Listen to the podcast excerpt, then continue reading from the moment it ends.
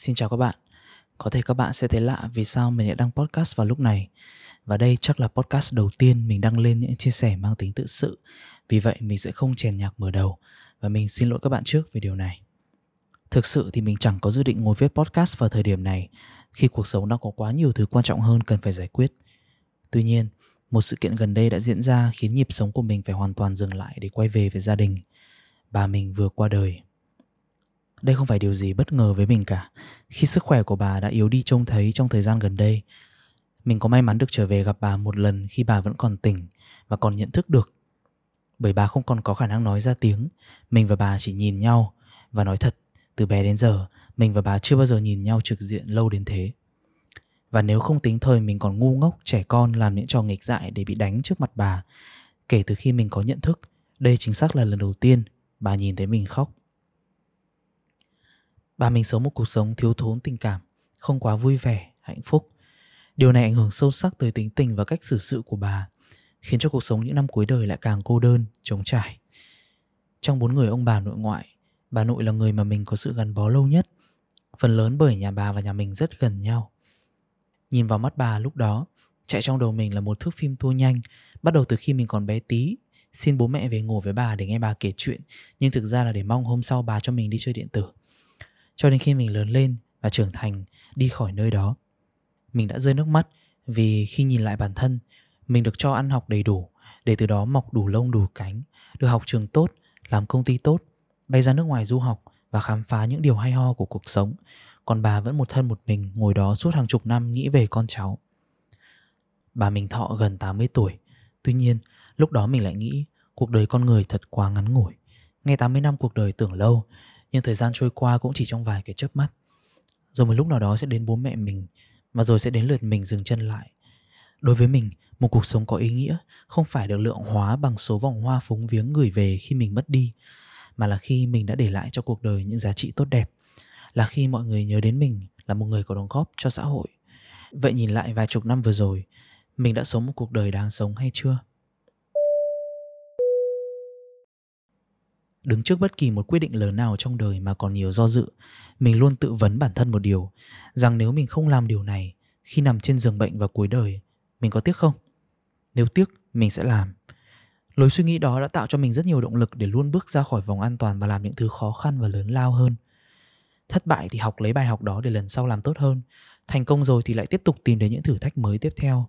Miễn làm sao, để cuối mỗi ngày mình luôn cảm thấy rằng ngày hôm đó mình đã sống trọn từng phút giây thực sự thì bằng một cách thần kỳ nào đó, mục tiêu tạo ra giá trị cộng đồng của mình lại được hiện thực hóa sớm hơn rất nhiều so với dự tính. Khi những gì mình đang làm ở đây đã và đang được cộng đồng nhìn nhận, trân trọng và biết ơn. Ở độ tuổi của mình, mà theo mình là còn khá trẻ, mình đã có cơ hội tạo ra tầm ảnh hưởng xã hội có thể gọi là không hề nhỏ, là cả một sự may mắn mà không phải ai cũng có được. Tuy nhiên, chẳng phải vì thế mà mình sẽ dừng lại và có suy nghĩ, ồ, vậy chắc như thế là đủ rồi, cố làm gì nữa? Tất cả những thứ mình chia sẻ trên kênh YouTube và podcast của mình.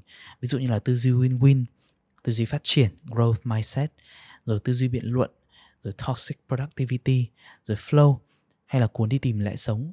Chính là những lối suy nghĩ giúp cuộc sống của mình hoàn thiện và ý nghĩa hơn, không chỉ cho mình mà cho cả những người xung quanh mình bây giờ nữa. Khi mình bắt đầu làm youtube, mình cũng chỉ mong những gì mình nói ra tới được tai của một vài bạn rồi từ đó các bạn ấy sẽ thay đổi nhận thức của những người xung quanh các bạn đó và dần dần ảnh hưởng nó sẽ theo cấp số nhân mà nhân rộng ra. Như vậy là mình vui lắm rồi. Chứ nói gì đến cả chục, cả trăm nghìn bạn đang theo dõi mình như bây giờ, thực sự mình không thể lượng hóa nổi tầm ảnh hưởng của mình nó đang lớn đến như thế nào. Thực sự thì mình cũng chả phải thành nhân phương nào, hay kiểu người nói gì ra cũng đúng. Nhưng mình tin rằng những gì mình đang làm cũng không quá sai và cũng mong các bạn hãy nghe nó bằng một đôi tai biện luận và chắt lọc cho mình những gì tốt nhất để áp dụng cho bản thân cốt là sau khi xem xong, các bạn cảm thấy mình đã học được cái gì đó, cảm thấy happy, cảm thấy cuộc sống của các bạn có ý nghĩa và trọn vẹn. Và mục tiêu của mình là cái sự trọn vẹn đó nó phải kéo dài và bền lâu, chứ không phải sự hưng phấn tạm thời. Nếu làm được thế, mình nghĩ mình đã làm tròn trách nhiệm rồi. Khi viết ra podcast này, mình có nghe lại tập podcast thứ 17 của anh Hiếu TV cũng về chủ đề tương tự. Anh đề cập đến bốn khía cạnh theo anh gọi là vốn sống mà chúng ta cần tích lũy trong đời bao gồm kiến thức luôn học hỏi và cầu tiến trải nghiệm làm thật nhiều thử thật nhiều tài chính hãy kiếm đủ tiền để có thể hoàn toàn tự lập và mindset. Hãy xây cho mình một tư duy phát triển. Thực sự đây là một podcast rất hay và mình hoàn toàn đồng ý với anh. Mình chỉ muốn nói thêm rằng chúng ta đừng quá đặt nặng là phải có nhiều tiền, có nhiều trải nghiệm và có mindset tốt mới là một cuộc đời đáng sống. Đó không phải là ngưỡng khi mà các bạn vượt qua mới thành chính quả, mà ngược lại, hãy học cách tận hưởng quá trình để đạt được những điều đó. Cứ chậm lại và từ từ tận hưởng cuộc sống. Đôi khi chỉ cần 5 phút nhắm mắt lại, nghĩ rằng mình vẫn còn đang thở ở đây, các bộ phận trong cơ thể mình vẫn còn hoạt động ổn định, không có bệnh mãn tính gì, đã cả là một sự may mắn lắm rồi. Theo mình, sự hạnh phúc có thể đến và đi. Chúng ta là con người, không phải là cái máy. Và cuộc đời có lên, sẽ có xuống. Những sự kiện bất ngờ tốt hay xấu có thể ập đến bất cứ lúc nào. Vì vậy, đừng cố gắng tìm kiếm sự hạnh phúc, mà thay vào đó hãy coi những bất ngờ của cuộc sống là chuyện hiển nhiên. Quan trọng hơn, hãy tìm cho bản thân mục tiêu sống. Trong tiếng Anh họ gọi là purpose hay là meaning. Như bà mình, đó là anh em, là con cháu. Đó là những gì bà muốn nhìn thấy hàng ngày và đặc biệt là những ngày cuối đời.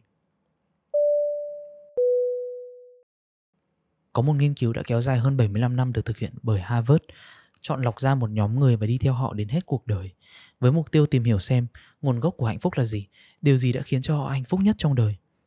Kết quả có thể làm bất ngờ nhiều bạn, bởi vì đó không phải là tiền, không phải là sự nổi tiếng, mà là mối quan hệ của các bạn. Nhóm làm nghiên cứu nhận ra rằng những người có quan hệ chặt chẽ với gia đình, bạn bè và cộng đồng sẽ sống lâu hơn, sống khỏe mạnh hơn và hạnh phúc hơn Ngược lại, những người thường hay sống một mình, tách biệt khỏi cộng đồng cho thấy họ thường không vui, sức khỏe đi xuống ở tuổi trung niên, hoạt động ở não sẽ giảm hiệu quả khá sớm và tuổi thọ ngắn hơn với nhóm còn lại. Nó không phải là số lượng bạn mà các bạn có, không phải là việc bạn lập gia đình hay chưa, mà chất lượng mối quan hệ của các bạn. Nhiều người hỏi mình rằng, mình sống một mình nhiều năm nay như vậy chắc hẳn mình buồn chán và cô đơn lắm. Thực sự thì mình cảm thấy cực kỳ happy khi sống như thế. Khi sau một ngày dài nói chuyện với nhiều người, mình muốn có thời gian cho riêng mình vào buổi tối chỉ một mình mình thôi. Đó là lúc mình thấy thư thái và sung sướng nhất. Tiếp, một số kết luận khác từ nghiên cứu mà mình thấy khá là hay và muốn chia sẻ đây cho các bạn, bao gồm Thứ nhất, những người sống mà hay có xung đột với người khác sẽ gặp rất nhiều vấn đề về sức khỏe sau này. Thứ hai, dữ liệu của những người sống đến 80 tuổi cho thấy yếu tố khiến cuộc sống về già của họ viên mãn nhất không phải là số tiền họ tích được hồi còn trẻ, mà là mức độ thân thiết, bền chặt của các mối quan hệ. Đặc biệt, ai có quan hệ thân cận thật lòng và lành mạnh nhất ở tầm tuổi 50 tuổi sẽ là những người hạnh phúc nhất ở 80. Những người sống đến 80 tuổi này cho rằng có những ngày họ gặp phải nhiều đau đớn vì bệnh tật, nhưng tinh thần của họ vẫn rất hạnh phúc và thoải mái chính vì những mối quan hệ này. Kết luận cuối cùng là những người ở độ tuổi 80 mà cảm thấy họ vẫn có thể trông mong vào một ai đó khi cần trợ giúp là những người có bộ não hoạt động vẫn rất hiệu quả và tinh thông. Ngược lại, những người cảm thấy bất an rằng khi mình gặp khó khăn sẽ không có ai giúp đỡ sẽ là những người bị dính bệnh Alzheimer sớm hơn hay nói cách khác là bệnh trí nhớ giảm sút với tốc độ nhanh hơn rất nhiều so với những người già khác. Mối quan hệ được coi là tốt đẹp, mà theo Harvard là good relationship. Không nhất thiết là lúc nào cũng phải cười nói hạnh phúc bên nhau, mà thực chất là cảm giác an toàn khi có nhau, là lúc họ biết rằng khi họ gặp mệnh hệ gì, họ không cần phải cầu xin mà vẫn nhận được sự giúp đỡ có nên không khi chỉ đến lúc chúng ta gặp những biến cố lớn trong đời, khi cận kề cái chết hoặc khi bị tước đi tất cả mọi thứ, không còn gì hết, cuộc sống mới bắt đầu thực sự có ý nghĩa. Nếu các bạn để ý, có khá nhiều diễn giả trong các bài TED Talk lớn đứng lên nói về những bài học cuộc sống. Phần lớn trong số họ đều đã trải qua hoặc là chứng kiến những lần cận tử. Hay như Viktor Frankl, tác giả của cuốn Man Search for Meaning hay là Đi tìm lẽ sống, chỉ hoàn toàn nhận ra ý nghĩa cuộc sống của mình khi ông bị Đức Quốc xã bỏ tù, hành hạ, lao động khổ sai cho đến gần chết. Bài học rút ra từ những câu chuyện này không phải là khuyên các bạn sống theo kiểu bất cần đời, sống không cần biết ngày mai như việc bỏ hết công việc để đi du lịch. Mà thay vào đó, hãy sống, tận hưởng và trân trọng từng phút giây bên gia đình, bạn bè, người thân, cộng đồng và tạo ra những thứ giá trị cho họ. Kết luận của nghiên cứu Harvard cho rằng có những mối quan hệ tốt sẽ giúp các bạn sống thọ, trí não hoạt động tốt và tránh được nhiều bệnh tật khi về già. Nhưng mối quan hệ tốt chỉ có được khi chính các bạn trở thành những người tốt trước đã mình đã chứng kiến những người xung quanh mình, sau khi họ gặp biến cố lớn, họ đều thay đổi bản thân theo hướng tích cực hơn. Họ thường làm những thứ giá trị và lớn lao hơn. Đừng để tới khi các bạn gặp những biến cố lớn trong đời, gần như cận kề cái chết, đến lúc đó chúng ta mới tiếc. Tiếc là đã không đủ mạnh mẽ để quyết định làm những việc quan trọng trước kia. Tiếc là đã không nhận ra và trân trọng những gì mọi người đã làm cho mình.